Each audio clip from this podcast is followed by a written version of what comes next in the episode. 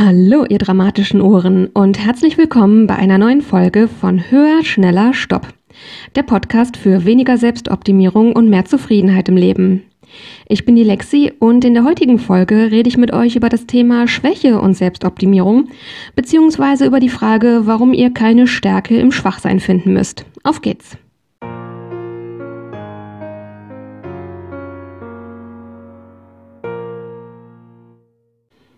Ja, hallo nochmal und herzlich willkommen. Ich freue mich auch heute wieder sehr, dass ihr dabei seid.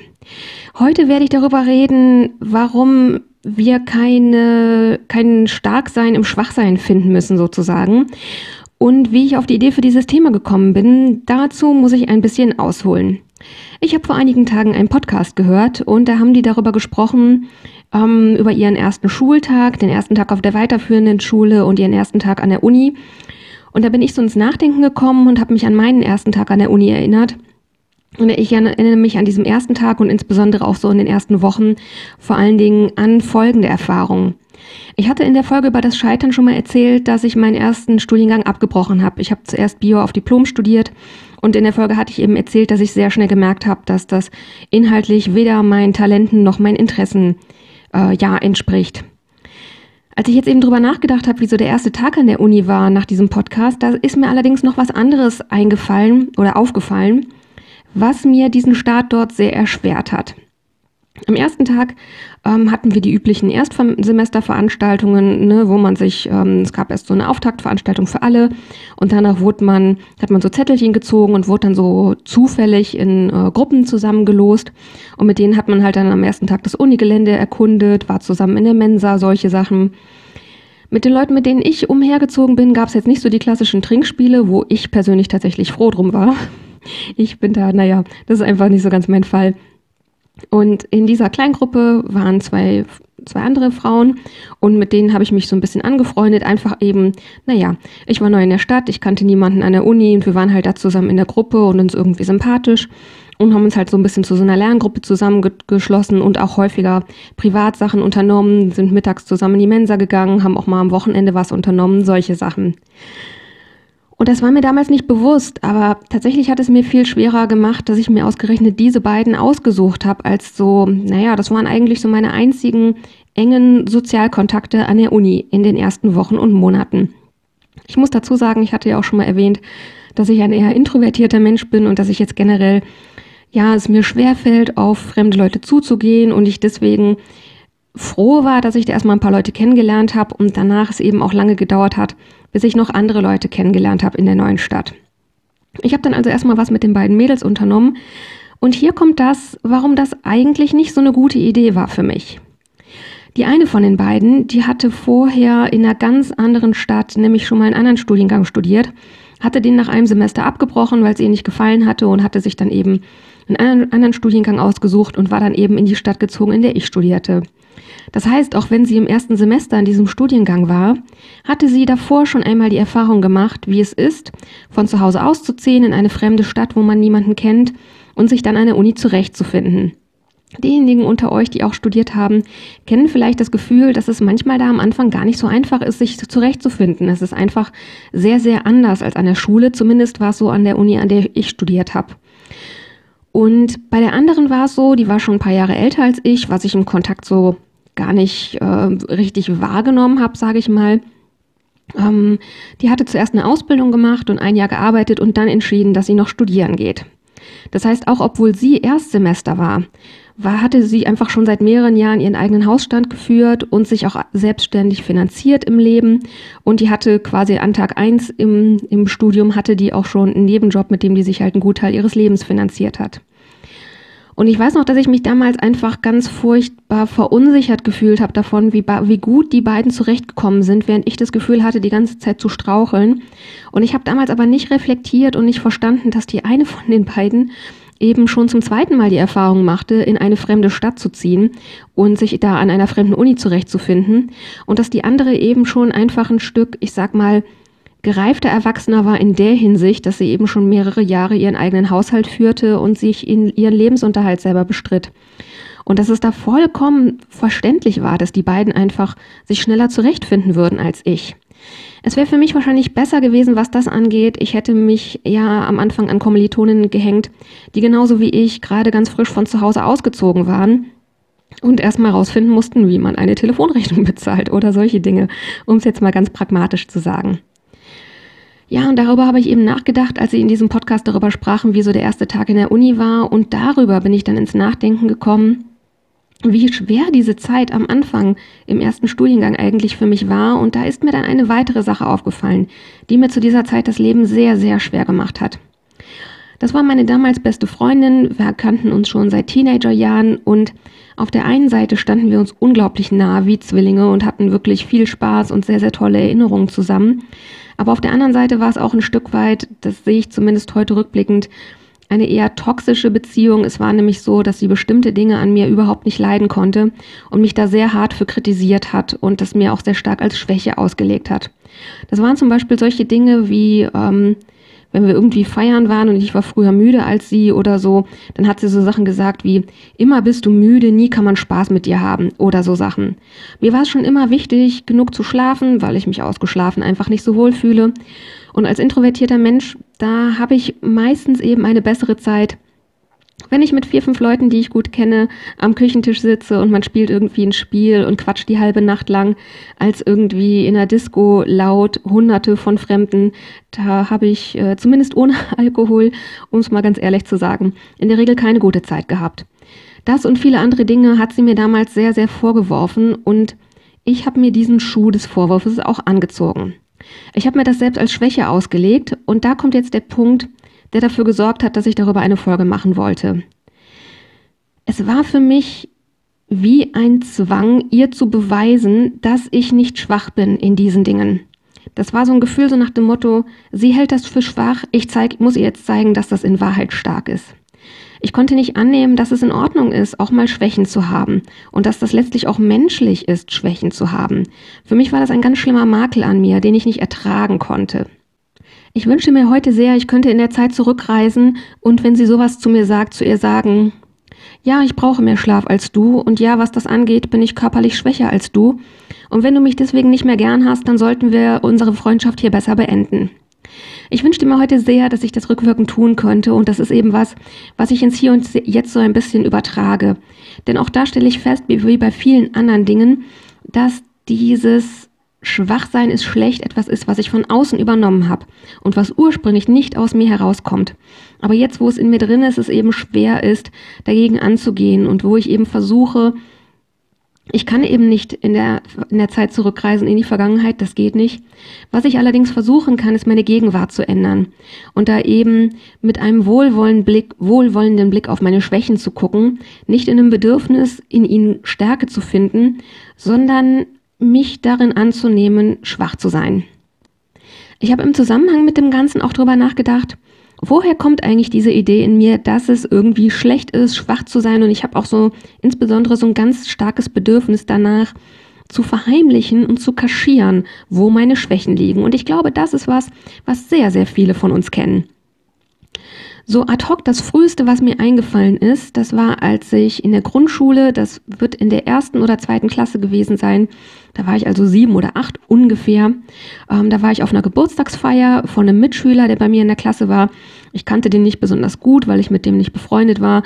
Aber wenn ich mich richtig erinnere, hat er die ganze Klasse eingeladen. Deswegen war ich eben auch bei dieser Feier. Und das war für das Alter wirklich eine große Feier, weil wir wirklich so viele waren. Das war ich nicht gewohnt.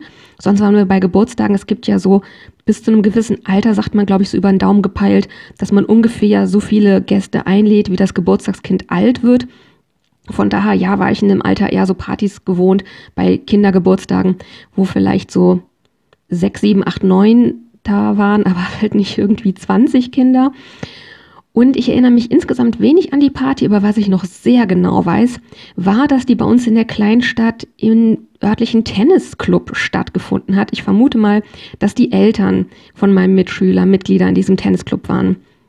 Und ich erinnere mich da daran, dass wir da ähm, mit einigen von den Kindern in einem Raum waren und da waren gerade keine Erwachsenen da, also wir waren so ein paar Minuten unter, ohne Aufsicht, sage ich mal. Und äh, der, der Junge, der Geburtstag gefeiert hat, ich erinnere mich ehrlich gesagt nicht mehr an den Namen. Wie gesagt, ich habe ansonsten in der Schule wenig bis gar nichts mit ihm zu tun gehabt. Aber jedenfalls dieser Junge war der Meinung, dass ich da, da war wie so eine Art Kleiderschrank, dass ich auf diesen Schrank klettern und darunter springen müsste, also so als Mutprobe. Und ähm, ja, ich hatte Angst und ich wollte das auch nicht. Also habe ich gesagt, nein, ich mache das nicht. Und dann hat dieser Junge mir eine Ohrfeige gegeben. Und ich war wirklich, ich war wie erstarrt. Ich wusste gar nicht, wie ich reagieren sollte. Und ähm, es äh, kam dann kurz darauf von den Erwachsenen jemand zurück. Ich glaube, das war die Mutter von dem Mitschüler, aber ich bin mir nicht ganz sicher. Vielleicht war es auch eine von den anderen, nicht ganz sicher. Und dann hat sie irgendwie gefragt, so, warum weinst du denn? Und ich habe gar nichts gesagt. Und dann hat irgendwie eins von den anderen Kindern irgendwie gesagt, ja, der hat die gerade gehauen, weil die nicht vom Schrank runterspringen wollte. Und dann hat die Mutter halt ihren Sohn total zur Sau gemacht. Und ich weiß bis heute ganz genau, wenn ich das eine von den Kindern gesagt hätte, ähm, ja, der hat die gehauen, so und so, dann hätte ich der Mutter das niemals gesagt, dass ich deswegen geweint habe. Ich hätte mir das was irgendwas ausgedacht oder ich hätte einfach geschwiegen, bis sie einfach beschlossen hätte, naja gut, okay, ich krieg wohl nicht aus ihr raus, warum sie weint. Ähm, und der Grund war tatsächlich nicht, dass ich diesen anderen Jungen schützen wollte, weil ich hatte zu dem keine Beziehung. Ich kannte den kaum, außer dass der halt bei mir in der Klasse mitsaß, sondern der Grund, warum ich ihr das niemals erzählt hätte, war, dass ich damit diese Schwäche zugegeben hätte. Denn für mich, deswegen bin ich damals so erstarrt, weil für mich damals schon völlig klar war, dass ich zu schwach bin, um mich zu wehren. Und da frage ich mich heute ernsthaft, woher hatte ich diese Überzeugung? Denn wenn man es mal von außen betrachtet, zwei gleichaltrige Kinder in diesem Alter von sieben oder acht Jahren, die sind in der Regel physisch ungefähr gleich stark, denn die Jungs haben nun mal noch nicht die Kraft des Testosterons auf ihrer Seite. Von daher, wenn ich damals die Überzeugung gehabt hätte, dass ich stark und mutig bin und eine kleine Pipi Langstrumpf, dann glaube ich, hätte ich dem einfach zurück eine runtergehauen. Das habe ich aber nicht, weil für mich vollkommen klar war, das kann ich nicht tun, weil ich viel schwächer bin als er. Und ich weiß nicht, woher diese Überzeugung kommt, aber ich hatte sie eben in diesem Alter schon sehr, sehr stark verinnerlicht, dass ich diese Schwäche habe und dass ich diese Schwäche unbedingt verbergen muss da den Hintergründen so ein bisschen hinterher zu gehen, da wird es auf jeden Fall mal eine eigene Folge zu geben. Ich glaube, das wird jetzt einfach zu lang, wenn ich da jetzt noch näher drauf eingehe. Aber das war eben so eins der frühesten Ereignisse, wo ich mich ad hoc dran erinnere, wo ich mich schwach gefühlt habe und das Gefühl hatte, diese Schwäche verbergen zu müssen. Wenn ich so hinschaue, dann finde ich eben, dass wir in einer Gesellschaft liegen, leben, wo Stärke einfach als was unglaublich Positives und Essentielles gilt. Und da finde ich es im Deutschen tatsächlich auch irgendwie ziemlich blöde, dass Survival of the Fittest wird von vielen Leuten übersetzt, dass der Stärkste sich durchsetzt. Das stimmt tatsächlich nicht. Survival of the Fittest ist tatsächlich, dass der überlebt, der sich am besten anpassen kann. Und das ist ein Riesenunterschied, nämlich nicht der Stärkste sich durchsetzt. Aber das ist irgendwie eine Überzeugung, die bei uns in der Gesellschaft sehr weit verbreitet zu sein scheint, dass sich immer nur der Stärkste durchsetzen kann und dass wir deswegen versuchen müssen, stark zu sein. Es gibt seit einigen Jahren eine Gegenbewegung dazu und da hat sich immer eine Sache komisch für mich angefühlt, vom Bauchgefühl her. Ich konnte aber nie genau sagen, was das genau war und dieses Beispiel am Anfang mit der Uni und meiner Freundin zu Schulzeiten, darüber habe ich herausgefunden, was sich daran für mich komisch angefühlt hat. Und zwar ist das so diese, diese Überzeugung oder diese Ansicht, die propagiert wird, dass Schwäche eigentlich Stärke ist. Und nur damit das jetzt nicht falsch verstanden wird, ich glaube durchaus schon, dass man in bestimmten Punkten von Schwächen auch Stärken oder Erlebnisse, die einen stark machen, finden kann. So habe ich ja auch in der Folge über das Scheitern darüber gesprochen, dass es durchaus in meinem Leben Situationen gab, wo ich gescheitert bin und daraus etwas gelernt habe, was mir weitergeholfen hat. Aber es gab eben auch Situationen, in denen bin ich gescheitert und habe daraus nur gelernt, dass das Leben eben manchmal einfach scheiße ist. Und ich glaube, so ist das mit den Schwächen genauso. Es gibt Schwächen, die zu erleben mir helfen kann, so ein Erlebnis von Empowerment zu haben. Und es gibt aber auch einfach nur Schwächen, die sind an mir menschliche Schwächen und aus denen kann ich, wenn ich mich darauf einlasse, die Erfahrung machen, dass ich mich auch dann liebevoll annehmen kann, wenn ich mir erlaube, diese Schwäche zu haben, in der es keine Stärke zu finden gibt. Bei diesem Ansatz dass Schwäche eigentlich Stärke ist. Da fehlt mir wieder die Balance. Es ist mir zu einseitig und es ist mir insbesondere ein zu starker Aufruf an Selbstoptimierung. Denn ich hatte ja eben kurz erklärt, dass Stärke in unserer Gesellschaft als was unglaublich Erstrebenswertes angesehen wird und Schwäche eben das genaue Gegenteil. Und wenn wir das dann so reframen, dass wir in Schwäche Stärke finden, dann ist das, finde ich, letztlich auch nur eine Form von Selbstoptimierung. Ich habe vor einer, vor einer Weile ähm, habe ich ein Zitat gelesen, das habe ich leider nicht mehr gefunden, was ich sehr augenöffnend fand, was das anging. Und das, äh, ich paraphrasiere das jetzt, weil wie gesagt, das wörtliche Zitat habe ich nicht mehr gefunden. Aber das ging so in die Richtung von, wenn dein Freund am Boden liegt, dann setz dich erstmal zu ihm. Und das fand ich so unglaublich wunderschön, denn auch wenn ich glaube, dass es im zweiten oder dritten Schritt durchaus hilfreich sein kann, wenn man dann eben einem Freund hilft, wieder aufzustehen, wenn er in einer Krise steckt, so finde ich doch, sind die meisten bei uns viel zu schnell beim Ich helfe dir da raus. Und es ist eigentlich, wenn man in einer so, so einer Situation ist und man ist am Boden oder man fühlt sich schwach, dann braucht man eigentlich von den Menschen in seinem Umfeld das Mitgefühl, dass man erst einmal das fühlen darf, dass diese Gefühle gerechtfertigt sind und gut so wie sie sind und ihren Platz haben dürfen.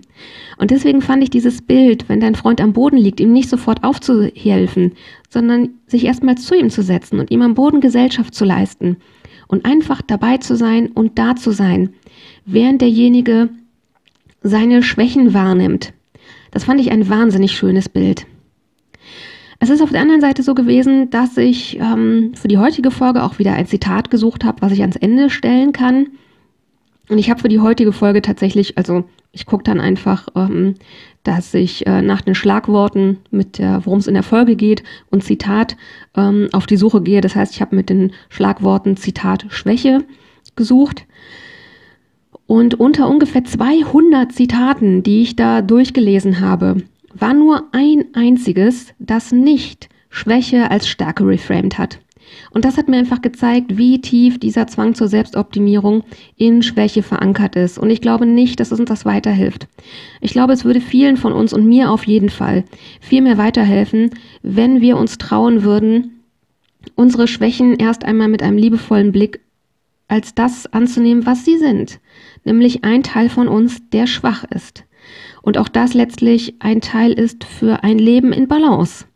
Dass es eben Anteile an mir gibt, die stark sind und powervoll und dass es aber eben auch Teile an mir sind, die schwach sind und auch schwach sein dürfen und bei denen ich nicht dran arbeiten muss, dass die stark werden, weil ich eben ein Mensch bin und kein perfekter Übermensch. Ich merke jetzt, dass ich für heute so langsam zum Ende von dem komme, was ich euch erzählen wollte. Es wird zu diesem Thema definitiv Follow-up-Episoden geben, weil ich eben jetzt gerade angefangen habe, mir selber einfach bewusster zuzugestehen, wenn ich irgendwie, wenn ich mich selber irgendwie für eine Schwäche irgendwie äh, negativ betrachten möchte oder mir von außen irgendwie was als Schwäche vorgeworfen wird, dass ich dann erstmal versuchen möchte, dann nicht in diese, in diese Verteidigungshaltung zu gehen, so nach dem Motto, nein, ich bin gar nicht schwach, eigentlich bin ich stark, weil, sondern eben zu versuchen, mir selber zuzugestehen, dann zu anderen oder auch zu mir selber zu sagen, ja, an diesem Punkt bin ich schwach. Und mir selber eben zu sagen, ja, hier bin ich schwach und ich bin mit dieser Schwäche liebenswert. Und da eben mal zu schauen, wie sich das so in der nächsten Zeit entwickelt. Von daher, wie gesagt, wird es dazu auf jeden Fall eine Follow-up-Episode geben. Auch heute würde mich wieder eure, sehr eure Meinung freuen zu dem Thema. Von daher, wenn ihr Feedback habt, Fragen oder andere Themenwünsche, dann schreibt mir sehr, sehr gerne eine Mail an die E-Mail-Adresse höher, schneller, stopp mit OE und als ein Wort geschrieben. Also höher, schneller, stopp at web.de das findet ihr wie immer auch in den Shownotes verlinkt. Und ich würde mich weiterhin freuen wie ein Schneekönig, wenn ihr mir eine Bewertung da lasst und den Podcast abonniert. Und jetzt habe ich zum Ende eben dieses eine Zitat, das ich gefunden habe, was ich passend fand, um damit diese Folge zu beenden. Und das Zitat für diese Folge, das lautet, die großartigste Schwäche des Menschen ist sein Mitgefühl. In diesem Sinne, Passt gut auf, was ihr euch in euren Kopf packen lasst. Bis nächste Woche und take care. Eure Lexi.